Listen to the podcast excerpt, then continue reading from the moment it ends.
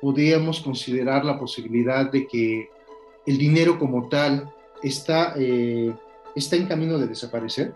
El dinero físico. Si entendemos como dinero físico lo que son billetes y monedas, sí, yo creo que va a desaparecer. Va a desaparecer por muchas razones, principalmente creo yo que tres. ¿Te has preguntado el porqué del estado de las cosas? ¿O solo das por sentado lo que ocurre? Una pregunta interesante, ¿pero tiene acaso una respuesta? Imaginamos que sí. Este espacio es una invitación a reflexionar, donde intercambiamos puntos de vista, lecturas y algo de humor, con el propósito de cuestionarnos el status quo de nuestra propia vida, y por qué no, de la tuya. Bienvenidos.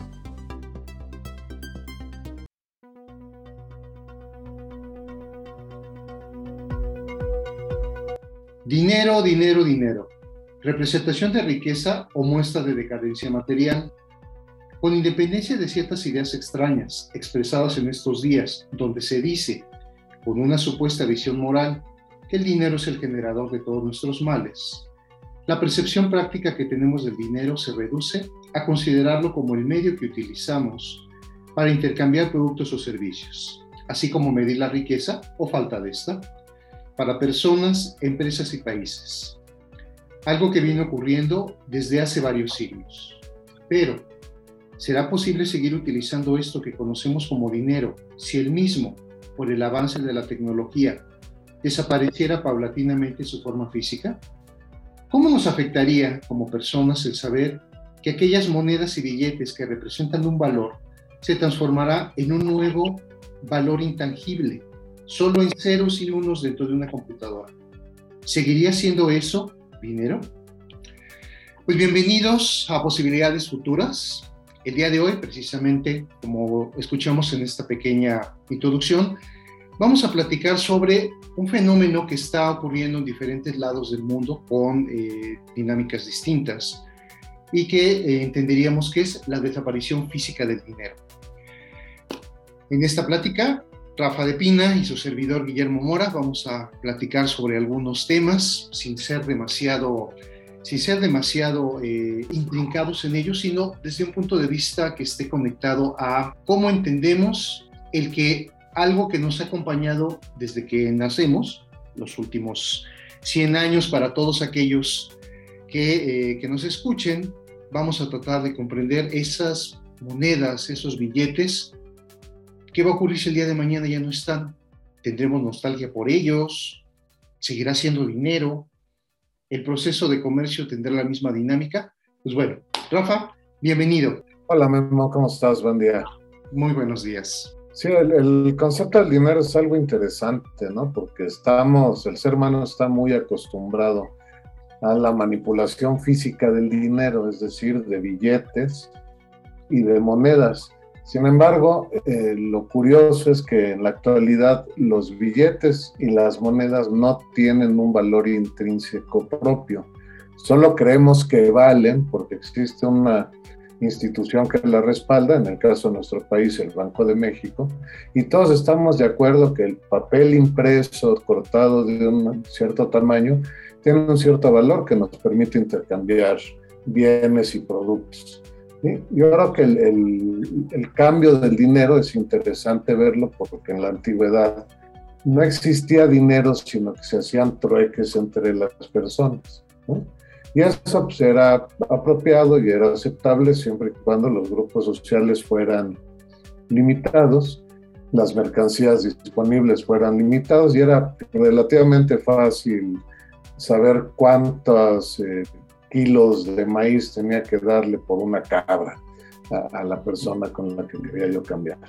¿Sí? Claro. Sin embargo, pues desde la antigüedad vemos también evidencias de moneda física que generalmente tenían un valor intrínseco porque las monedas eran hechas de metales preciosos. Eso les daba el valor por el metal, el peso de ese metal que contenía. Entonces todo el mundo las aceptaba porque eran fácilmente convertibles en otros bienes y servicios, porque el valor de la moneda, insisto, era intrínseco a la moneda.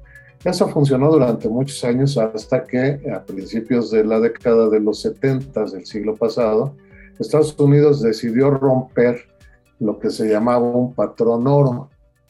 Ya hablamos que las monedas tenían el metal, pero evidentemente los billetes no la tenían. Lo que sucedía es que si un banco nacional quería emitir, emitir cierta cantidad de dinero en papel, lo que hacía era depositar en una bodega eh, una cantidad equivalente en oro, y eso respaldaba lo que el papel decía, ¿no? A partir de que Estados Unidos se sale del patrón oro, lo único que le da valor a los billetes es nuestra creencia de que esos billetes están respaldados y que el gobierno o la entidad que los emite le da valor.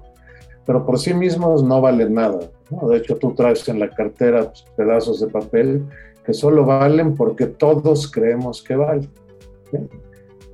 Sí. A mí me da, me, me da un poco de risa eh, la gente que dice, por ejemplo, a la hora de las criptomonedas, no, es que las criptomonedas, ¿cómo pueden valer si no existen físicamente? Bueno, resulta que el dinero en realidad tampoco existe como tal, es una mera convención, ¿no?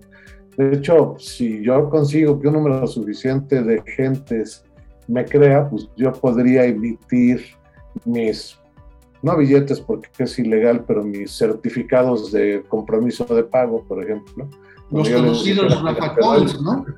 Rafa Coins, te doy un papelito y tú me das quinientos pesos y en algún momento te los voy a reembolsar con una tasa de interés X.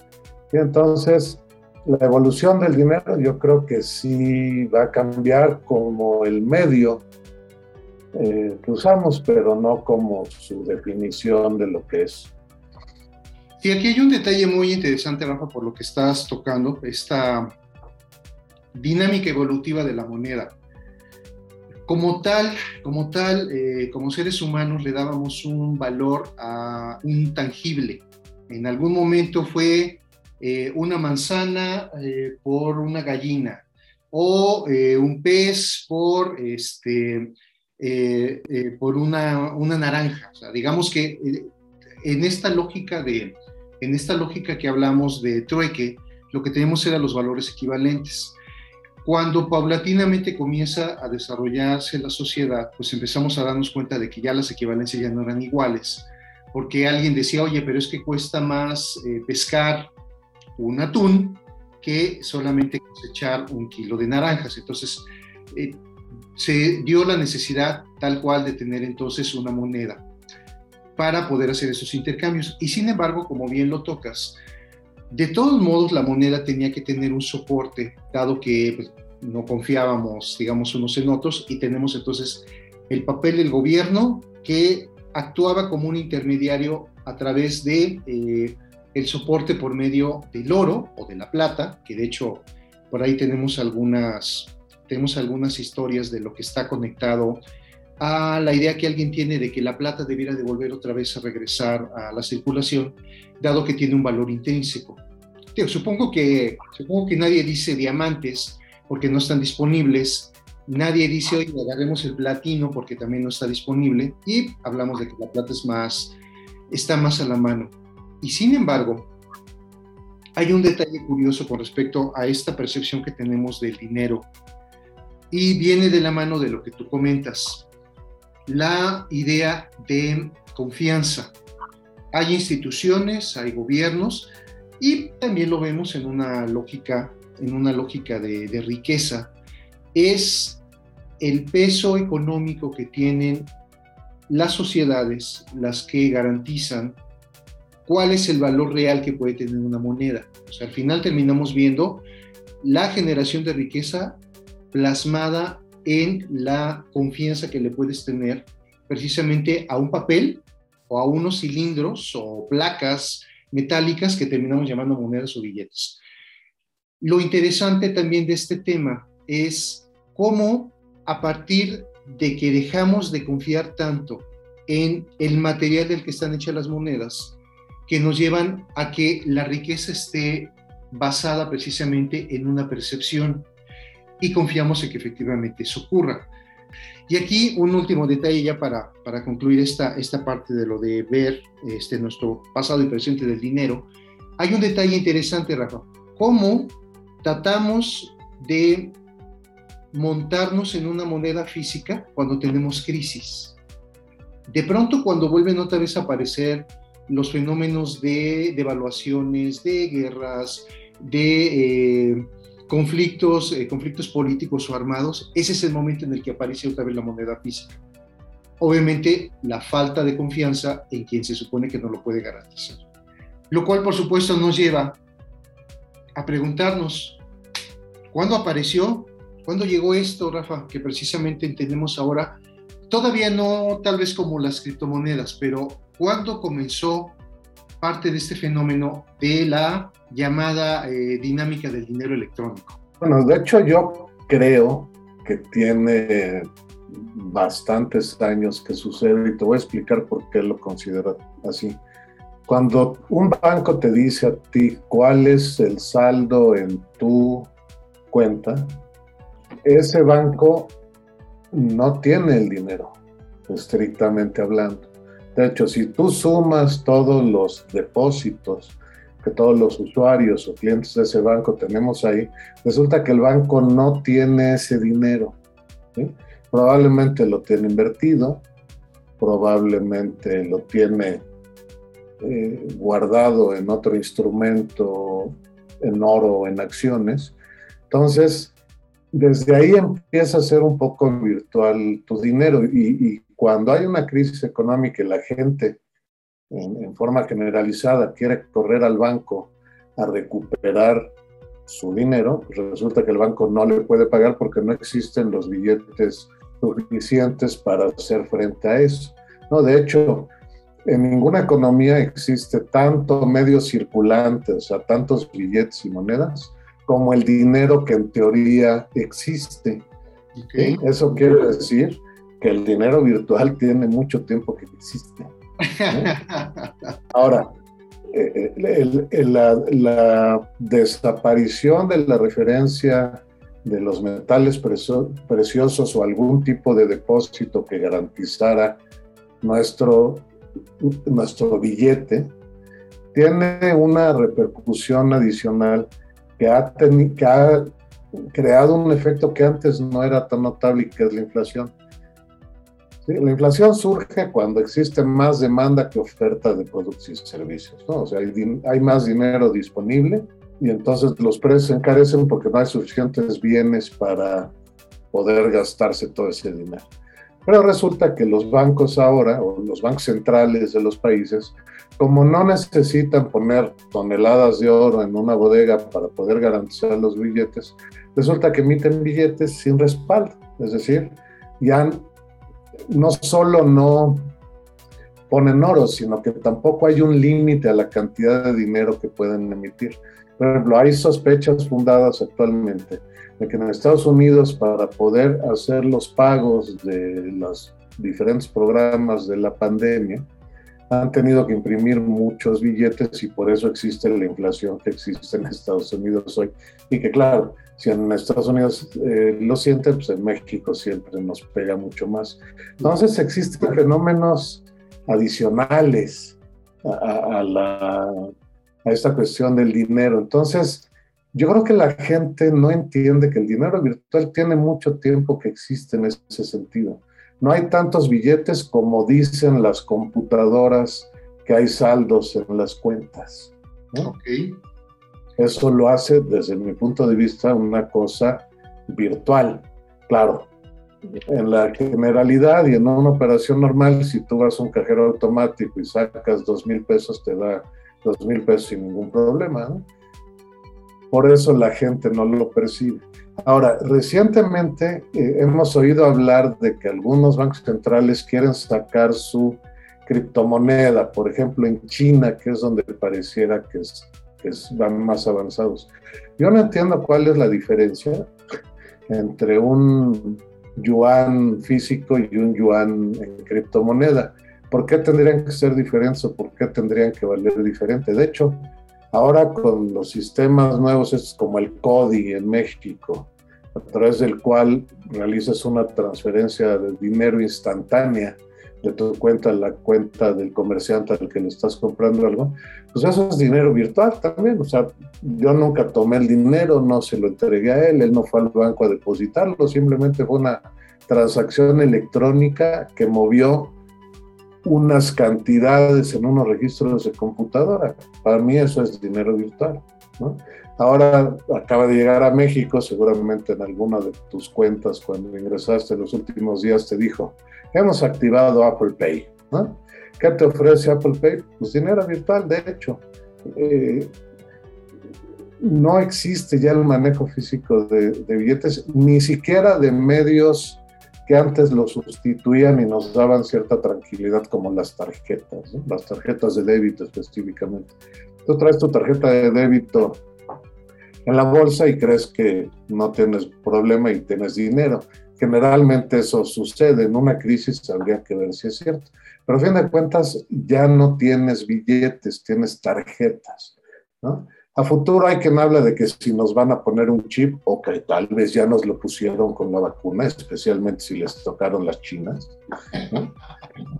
Ya van a poder pagar y además ni siquiera se van a dar cuenta que están pagando. Les van a, tener, a sacar dinero de su cuenta porque ya traen un chip adentro. A la gente se cree unas cosas muy tontas, pero el tema de la seguridad en las cuestiones informáticas yo creo que es el tema de fondo del dinero virtual. Ya hablaremos de ese tema adelante. Sí, de hecho, eh, de hecho ahorita que estás, ahorita que estás comentando esta...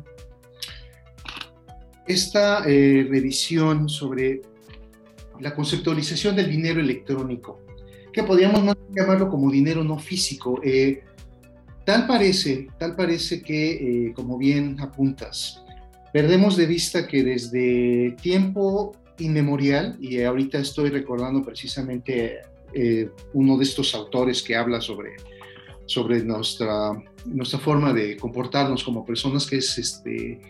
Eh, Ay, ¿cómo es? Nicolás Nassim Taleb, creo que tengo los nombres ahí revueltos, pero este, el autor de Black Swan tiene también un, un libro muy interesante sobre donde habla sobre la dinámica de eh, eh, engañado por el azar, eh, Fooled by Randomness, donde habla del mercado de futuros, del tulipán. Entonces estamos hablando de hace cientos de años, y ya hablábamos de un concepto que tal vez no se le manejaba de esa forma. Ahorita lo conocemos como futuros. El hecho de tener una promesa por comprarle a alguien algo. Entonces ya empezabas tú a hablar de dinero que no existía. Cuando al mismo tiempo también teníamos, eh, pensemos en, en cien años, y teníamos una transacción escrita en un libro de contabilidad en un banco. Entonces eso también era dinero virtual. No había dinero tal cual como lo comenta Rafa. No había... No había realmente ni, ni en una bóveda eh, oro que cubriera absolutamente todos los movimientos, como tampoco había tantos billetes en una sucursal. El fenómeno que en realidad me parece que estamos viendo y que ahorita comentamos es esto que ahora le llamamos dinero electrónico, parece más bien eh, venir de la dinámica de una etiqueta, una forma de poder permitirle ahora sí al público, porque los movimientos contables, pues solamente se quedaban en el orden de tu cuenta de ahorros. Eh, ¿te recuerdas, si a ti te tocó, a mí sí me tocó, las calcomanías de Banco Serfín que había que poner en una libretita para llevarla a la sucursal? Pues eso finalmente pues era, técnicamente era dinero. Dinero que quedaba registrado en una, en una cartilla, pero no teníamos como tal lo que estamos viendo hoy por hoy, que es la lógica de bancarización masiva que estamos viendo en todas las sociedades, digo, en todas las sociedades refiriéndome a todo el mundo, pero no necesariamente en todos los lugares del planeta, pero sí en todo el mundo estamos viendo que cuestiones como los códigos cu erre, el famoso CODI, eh, procesos que se están llevando en otros países, terminamos llamándole ahora dinero electrónico, aunque claramente parece que ya desde antes, sin necesidad de computadoras modernas, ya teníamos ese concepto. Lo que de alguna forma cambia las reglas del juego, y precisamente tú comentabas, ¿qué diferencia podría haber, haber perdón, entre una moneda electrónica emitida por el gobierno chino y las monedas físicas? O las que pudieran estar en transacciones electrónicas, aparentemente solo es, estamos queriendo crear un símbolo electrónico, una marca que se llame dinero y le queremos poner un apellido, dado que tienen exactamente la misma naturaleza unas y otras. Pero esto parece que nos está llevando precisamente en el terreno de que alguien dice, oye, es que no quiero solo llamarle dinero electrónico, quiero llamarle de una forma que a mí me identifique, lo que quizá, solo quizá, nos llevaría precisamente a entender el concepto de que el dinero, pues sí debiera de tener entonces una raíz en los gobiernos que lo emiten, dado que eso me va a ganar a mí la posibilidad de que siga yo presumiendo una fortaleza económica, política o cultural, al momento de poder continuar yo llamándome libra esterlina, eh, yuan, aunque curiosamente por ahí acabo de descubrir, Rafa, que, este, que los famosos yuanes, y platicando con Manuel me dice que el, el nombre real de la moneda china es renminbi, que no yuan, curiosamente, por ahí, por ahí después te digo por qué lo descubrí, o bien dólar. Cada quien quiere tener, cada quien quiere tener su marca, a pesar de que sea intangible. Esto, eh, esto nos pone en una, esto nos pone en una, eh, en una lógica de preguntarnos, Rafa, ¿realmente ya podríamos considerar la posibilidad de que el dinero como tal está... Eh, ¿Está en camino de desaparecer? El dinero físico. Si entendemos como dinero físico lo que son billetes y monedas, sí, yo creo que va a desaparecer. Va a desaparecer por muchas razones, principalmente creo yo que tres, ¿no? Uno, es muy caro producirlas y mantenerlas, esas piezas monetarias. Dos, la pandemia nos va a volver a todos muy conscientes de la higiene y cada vez querremos tocar menos cosas de personas desconocidas, ¿no? Y tres, a los receptores de los pagos, especialmente en lugares donde se reciben billetes pequeños o monedas, eh, genera costos altos porque pues, un... cien, billet, cien dólares en monedas de veinticinco centavos, pues pesan bastantes kilos, ¿no? Entonces, todas esas inconvenientes yo creo que van a empujar a eso. Pero hay una razón mucho más de fondo, que por otra parte también da origen a las criptomonedas. Al rato, si quieres, platicamos de eso. Cada vez los gobiernos... Eh, a nivel mundial, por supuesto el de México hace lo mismo, pretenden tener más control de lo que ganamos y gastamos cada uno de nosotros, de lo que ganamos para podernos exigir los impuestos que justamente nos toca pagar y de lo que gastamos para asegurarse que no estamos gastando más de lo que gastamos, de lo que ganamos y entonces no dejemos de pagar esos impuestos. Yo creo que para los gobiernos eh, eh, lo que están buscando es hacer todas las transacciones electrónicas y perseguibles. Un poco es lo, el caso de la factura electrónica de los famosos C F D Is en México. Ahora tú no puedes emitir un C F D I a menos que lo hagas a través de la utilización de los sistemas de la Secretaría de Hacienda. Sea que lo hagas directamente en la aplicación de la Secretaría o a través de un intermediario que te permite ponerle un logo a tu factura y algunas otras monerías, todos los C F D I se emiten por los sistemas de la Secretaría de Hacienda, específicamente del S A T. Y eso implica que ahora sí, cualquier cosa que se facture está... toda la información en Hacienda y con las computadoras que tenemos en estas épocas, para ellos es muy fácil detectar dónde eh, alguien está haciendo trampa, ¿no? Antes era muy diferente, podías emitir facturas, ibas a alguna plaza ahí en el centro de la ciudad, ¿no?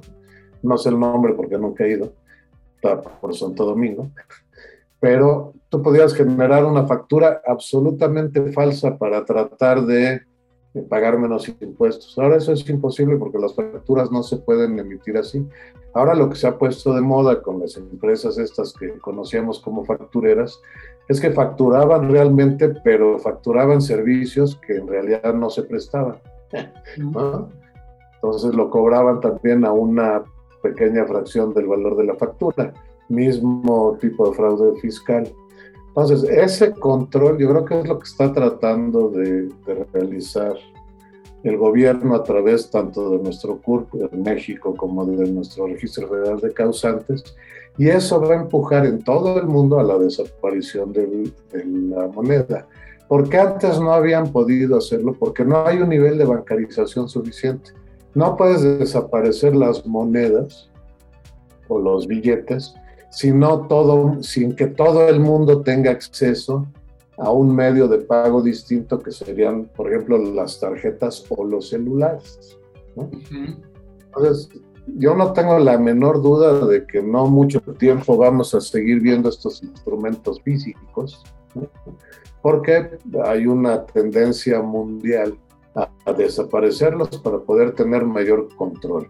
Que los disfrazan a veces con Eh, tratar de parar a las eh, mafias del crimen organizado, especialmente a los que tramit, este, trafican droga, pero la verdad es que el control nos lo quieren poner a todos los ciudadanos porque lo que pasa en México de que al gobierno no le alcance el dinero, pues, sucede en todos lados. Las herramientas de internet de alta velocidad pues obviamente nos, obviamente nos llevan a, nos llevan a, a tener la ventaja de poder empezar a realizar este tipo de operaciones de manera más, más adecuada. Digo, tan es así que en pequeñas pláticas, de pronto que tenemos aquí en casa, eh, alguien se sorprende de que tu servidor, eh, salvo una extrañísima circunstancia, ya no voy a las sucursales.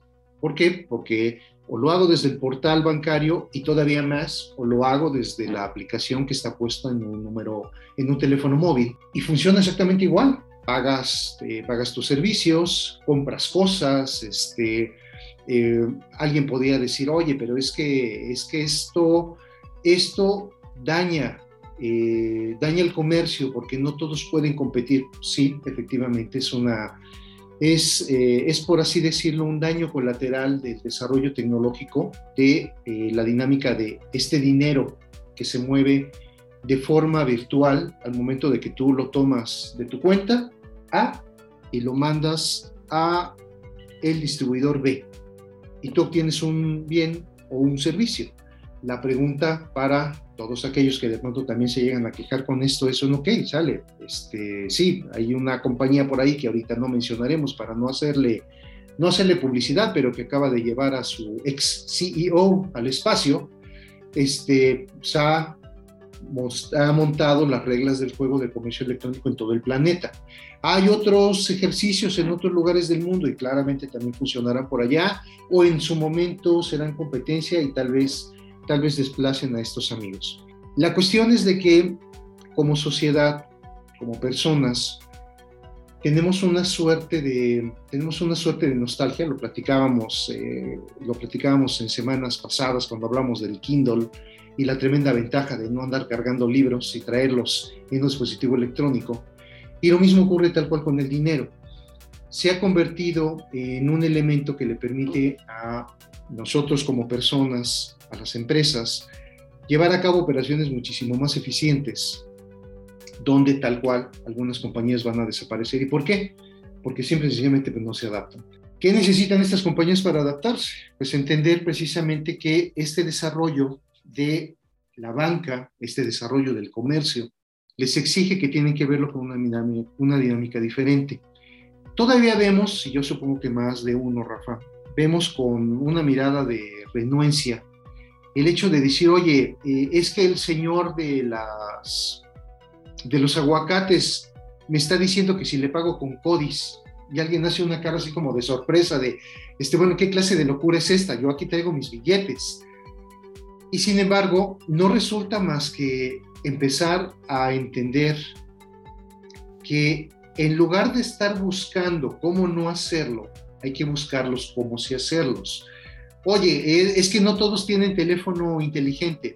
bueno, seamos honestos, los precios de los teléfonos inteligentes se han ido, han ido reduciéndose brutalmente en estos años. Entonces, hablar de que alguien que tenga una pequeña tiendita o que tenga un puesto de fruta no va a cobrar, solamente es estar eh, deteniendo lo inevitable. ¿Puede sonar raro? Sí, te lo comenté la semana pasada que, este, que vimos por aquí un, brevemente una, una cápsula de un documental de China, y una persona estaba pidiendo una, una contribución, un, este, una ayuda económica, pero en lugar de, en lugar de, solo, eh, de solo tener un botecito, lo que nosotros vemos aquí en Latinoamérica, el señor lo que tenía en el cuello era un, eh, un plástico donde tenía un código cu erre para que tú le hicieras su pequeña contribución. De pronto te puede sonar a risa, de pronto nos puede sonar como raro, pero lo que es un hecho es de que eh, tal cual aparentemente el gobierno chino ha avanzado mucho en esta dinámica de generar movimientos electrónicos de banca, de compra, de finanzas, sin que medie un medio físico. Es un hecho, tal cual como tú lo comentas, Rafa, es un hecho de que va a ser, eh, va a ser un poco como eh, un proceso evolutivo como lo vimos, tú y yo nos tocó vivir, no necesariamente, no necesariamente a todos les va a tocar vivir esto, pero a ti y a mí nos tocó llenar fichas en el banco, nos tocó llenar cheques, nos tocó este, ir a las máquinas donde contaban dinero, eh, nos tocó ver registros contables, este, cargo y abono, todo ese tipo de cosas nos tocaron, y hoy tienen una naturaleza simple y sencillamente diferente, como es, entra tu aplicación, voy a pagar el teléfono, aquí está el movimiento, ya está pagado, y me llega un correo. Oye, ¿dónde está el comprobante? El comprobante es el correo, o el comprobante es lo que está en la transacción bancaria. Todo esto, ¿tú cómo consideras que le vaya a pegar? Igual a nosotros, pero ¿crees que tengamos una suerte de limitación de que esto pase por cuestiones nostálgicas, por cuestiones de identidad? Por eso te comentaba yo que tal vez por eso la criptomoneda van a tratar los gobiernos en su momento. Digo, claramente los gobiernos van a aniquilar a la gente que saque criptomonedas. Ahorita son como, ahorita son como bucaneros en, este, en el Caribe, o sea, están felices de la vida con las criptomonedas. Nada más necesitamos que entren Eh, destructores armados, que sería el equivalente de los gobiernos, y que los hundan de manera rápida, dado que ningún gobierno va a dejar que alguien le, le gane la, la batuta en esta, en esta dinámica de las monedas. Pero me parece que tal vez el fenómeno que vamos a ver de la criptomoneda es: yo voy a sacar como gobierno una moneda virtual porque lo que quiero es vender la imagen de soberanía, de poder económico, de poder político y de poder tecnológico. Este equivalente de la criptomoneda tendría un impacto emocional en nosotros por querer seguir atesorándolo. Bueno, tienes dos preguntas en lo que me acabas de decir, y voy a empezar por la ¿Dónde? primera, lo que es, ah, perfecto. Voy a empezar por lo que es si la nostalgia nos puede llevar a que no se dé este cambio. Yo pienso, o me puse a pensar de inmediato, y sin tratar de despreciar a nadie, yo no soy una gente que, que discrimina a nadie por ninguna cosa. No sé, cosas que me parecen absurdas, pero me acordé de nuestros indígenas que quieren vivir como hace quinientos años, ¿no? Un poquito esa es la nostalgia de vivir en el mundo como era maravilloso antes. Tristemente, el mundo evoluciona, nos guste o no nos guste, y va a caminar en la dirección que la mayor parte de las gentes que tengan el poder de hacerlo nos lleve, ¿no? Okay. Entonces, no importa si a mí me gusta traer en la bolsa, como es el caso, generalmente una cantidad razonable de dinero para poder cubrir mis necesidades de algunos días, ¿no? Y generalmente no cargo medios alternativos de pago, simplemente porque me engordan la, la cartera y pues me molesta, ¿no? No por otra razón. Pero las cuestiones nostálgicas van a ser rebasadas por las cuestiones tecnológicas, ¿no? El, el tema que bien dices de los teléfonos celulares, cada quien dice que son muy caros o que yo no quiero tener un teléfono inteligente, pues eso también la tecnología te va a arrollar, ¿no? Es como decir, oye, quiero tener un teléfono de disco, porque me encantaba, así era como ejercitaba mi brazo, marcando diez dígitos cada vez que tenías que hacer una llamada. ¿Dónde hay teléfonos de disco ahorita? Por más que haya a quien le guste, ¿no? No, ya no, ya no existe. Los viniles para oír música, hay gente que dice que el sonido es mucho más natural que el de la cuestión digital. Es una nostalgia, porque en realidad la cuestión digital la puedes hacer de tal nivel que suene mucho mejor o suene prácticamente igual que lo que estás oyendo en vivo. Todo depende cómo lo grabes y lo produzcas, ¿no? Uh-huh. Claramente eh, el que un dispositivo tenga que vibrar de cierta forma para que se reproduzca la música bien, pues tiene problemas serios que todos los que usamos esas cosas padecimos, como que de repente los surcos de tu disco se dañan, entonces el disco se daña, o sisea, o se oye feo, o en fin, muchas cosas que, que las cosas analógicas no, no pueden remediar. Y, y es lo mismo que pasa con los velocímetros de los coches, ¿no? La mayoría de la gente le encantan las eh, cosas que se mueven y que les marcan la velocidad o la gasolina. Ya ningún coche tiene dispositivos analógicos para medir esas cosas. Nos lo representan en el tablero en cosas analógicas porque es lo que le gusta a la gente. Pero es que todo adentro del coche es digital. Así es. Y nos podrían poner un display donde diga exactamente cuál es la velocidad a la que vamos y exactamente cuántos litros y decilitros tenemos en el tanque de gasolina. Simplemente pues la nostalgia no nos deja o no nos gusta. Sin embargo, todos los coches de gama alta, y eso solo es cuestión de que baje el costo para que vayan todos los coches, están sustituyendo esas pantallas o esos dispositivos analógicos como el velocímetro del coche con pantallas, ¿no? Donde pues probablemente nos sigan dibujando el dispositivo analógico para que la gente esté muy contenta de ver la, la agujita marcando la velocidad, aunque sea puro cuento, y lo mismo va a pasar con el dinero. Para facilitar este cambio, yo creo que van a inventar algún tipo de dispositivo donde físicamente puedas ver tu dinero, ¿no? No solo un estado de cuenta, sino tal vez una app en el teléfono que te marque el saldo así en forma más atractiva, no sé. Pero desde luego la nostalgia no va a impedir que esto se lleve a cabo, simplemente porque quienes manejan el dinero en el mundo son los que lo van a decidir. Y esos son los bancos centrales, son los bancos comerciales y principalmente las empresas financieras dedicadas al trámite de pagos, como Visa, como Mastercard, ¿no? Como Carnet en México, ¿no? Que todavía funciona en el negocio de los vales, curiosamente. Uno pensaría que había desaparecido y pues no es el caso. Esos son los que nos van a, de, a llevar hacia dónde va a estar la, la utilización del dinero. Yo soy muy nostálgico, tal vez guarde un billete de veinte pesos, dado que va a ser basura, pues para poder acariciarlo de repente, o, o si soy muy nostálgico de los billetes de papel, porque ahora la mayoría de los billetes ni siquiera son de papel, son de plástico, pues puedo guardar un billete de papel para poder dormirme sobre él y que me raspe el cachete para estar feliz, ¿no? Pero pues, la verdad es que eso se va a acabar, como se han acabado los discos de vinil, los C Ds. Yo no sé quién tiene C Ds ahora, por ejemplo. La verdad es que es medio absurdo tener C Ds, ¿no? O sea, y, y si los tiene uno, los tiene ahí de adorno, porque pues, con Spotify y, y similares, pues es absurdo oír C Ds, ¿no? Sí, es, nos, no, no tenemos ni siquiera la necesidad física de pararnos, abrir una caja, bueno, elegir una caja, sacar un disco, llevarlo, introducirlo a un aparato, ponerle play.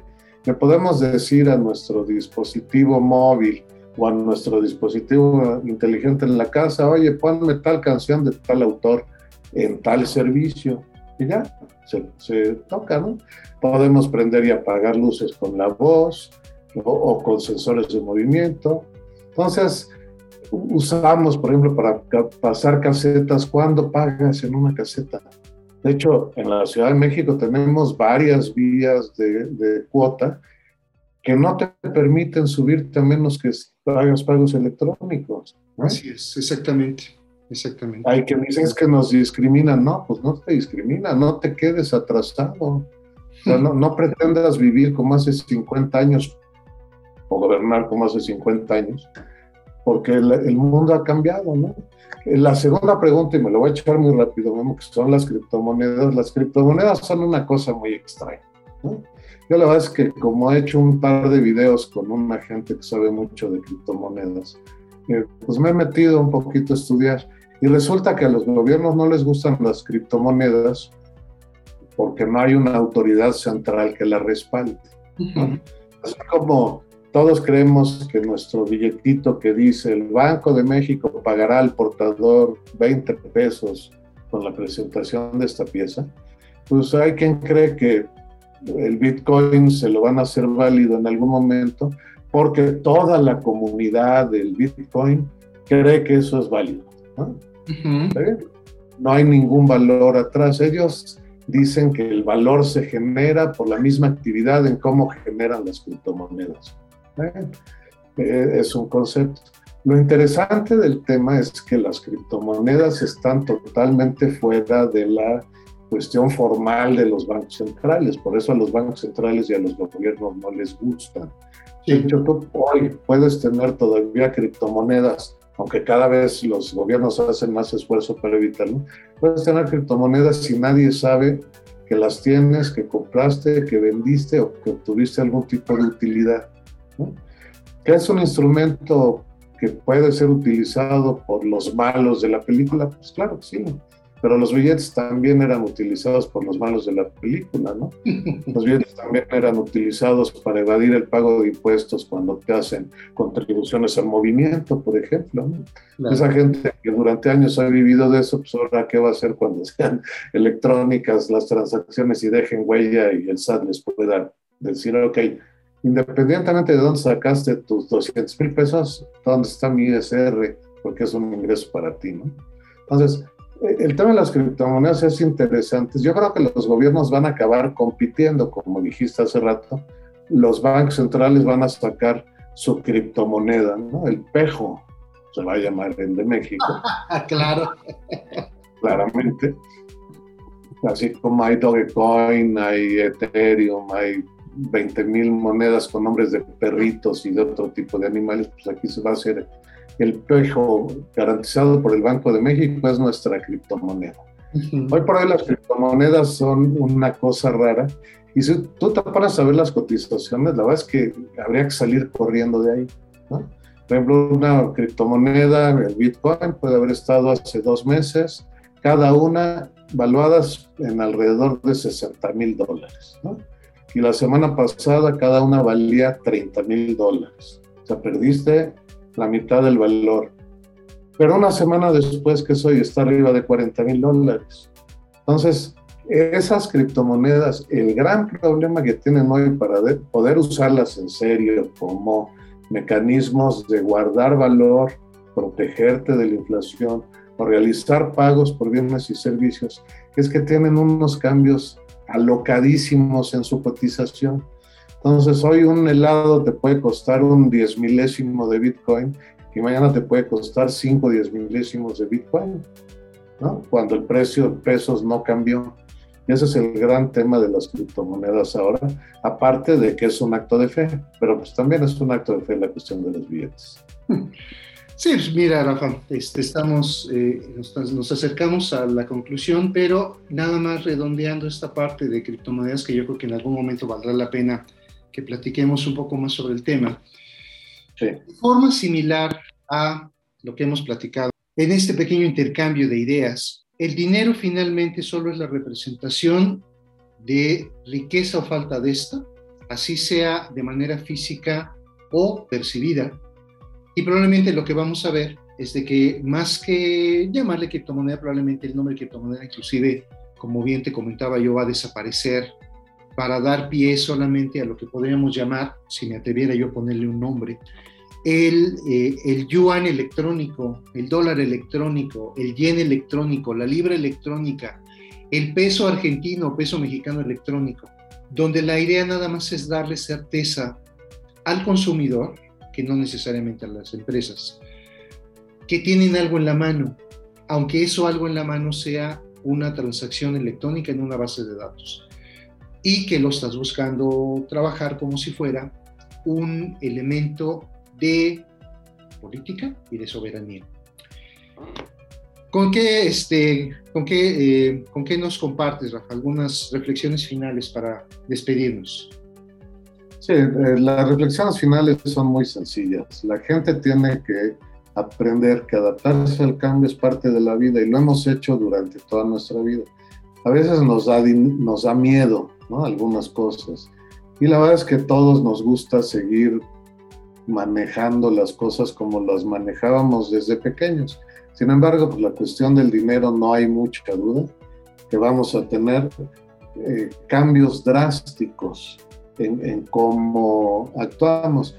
Va, va a haber cosas muy curiosas, ¿no? Tú comentabas que, el gente que la gente que vende aguacates ahora quiere CODIs para que le pagues. Y al rato los limosneros, se va a generalizar el uso de también los códigos para que les pagues, ¿no? El tema es que el ser humano controla sus recursos, generalmente, por cuestiones físicas, ¿no? Por eso, por ejemplo, algunos trabajadores somos muy eficientes en la oficina cuando tenemos papeles. Tengo una pila de papeles aquí de veinte centímetros. Si al final del día mide diez centímetros, quiere decir que estoy haciendo bien mi trabajo, ¿no? Ahora, con la cuestión electrónica, puedo tener cincuenta correos electrónicos en mi computadora o en la nube, donde quiera que estén. Pero como no los veo, no percibo qué tanto trabajé y mi jefe tampoco, ¿no? Y va a pasar igual con el dinero. Yo hoy en mi cartera traigo setecientos cincuenta pesos, ¿no?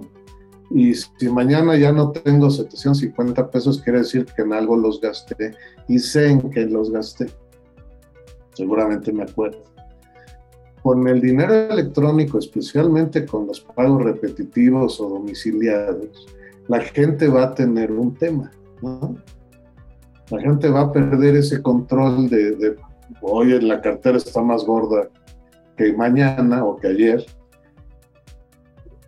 Les va a costar mucho trabajo llevar a su percepción de la realidad la cuestión monetaria. Yo no digo que no hay que hacerlo o que sea imposible, simplemente es una realidad de las personas. Hay gente que no sabe hacer cuentas, hay gente que las matemáticas, especialmente en nuestro país, y, y lo he comentado varias veces como una deficiencia en nuestro sistema, no nos enseñan matemáticas ni siquiera del nivel de suma y resta, ¿no? Que para manejar tu dinero no necesitas mucho más que eso. Entonces, el, el, el tener quince pesos en monedas les facilita mucho su contabilidad personal, porque tienen que comprar tortillas, llevan quince pesos, que es lo que costaba el kilo de tortillas, y se acabó el cuento. No hay más que preocuparse. Ahora tienen que preocuparse de otras cosas. Hay gente que no sabe manejar cuentas bancarias. Hay gente que en su vida checa los saldos, ¿no? Más o menos tienen un esquema de ingreso y gasto y de salidas a través del cajero automático y se confían. Y de repente se llevan la sorpresa, pues, de que no tienen dinero, ¿no? Eso le va a pasar a mucha gente y ese es un tema serio. ¿Cómo lo resuelves? Pues con educación, con programas de acercamiento a herramientas que te permitan controlar ese tipo de cosas de forma fácil y racional. Pues yo creo que el cambio es inevitable, el cambio lo están impulsando los gobiernos para poder controlarnos y asegurarse que pagamos impuestos, nos están controlando los bancos porque son los que manejan el dinero y lo acumulan, ¿no?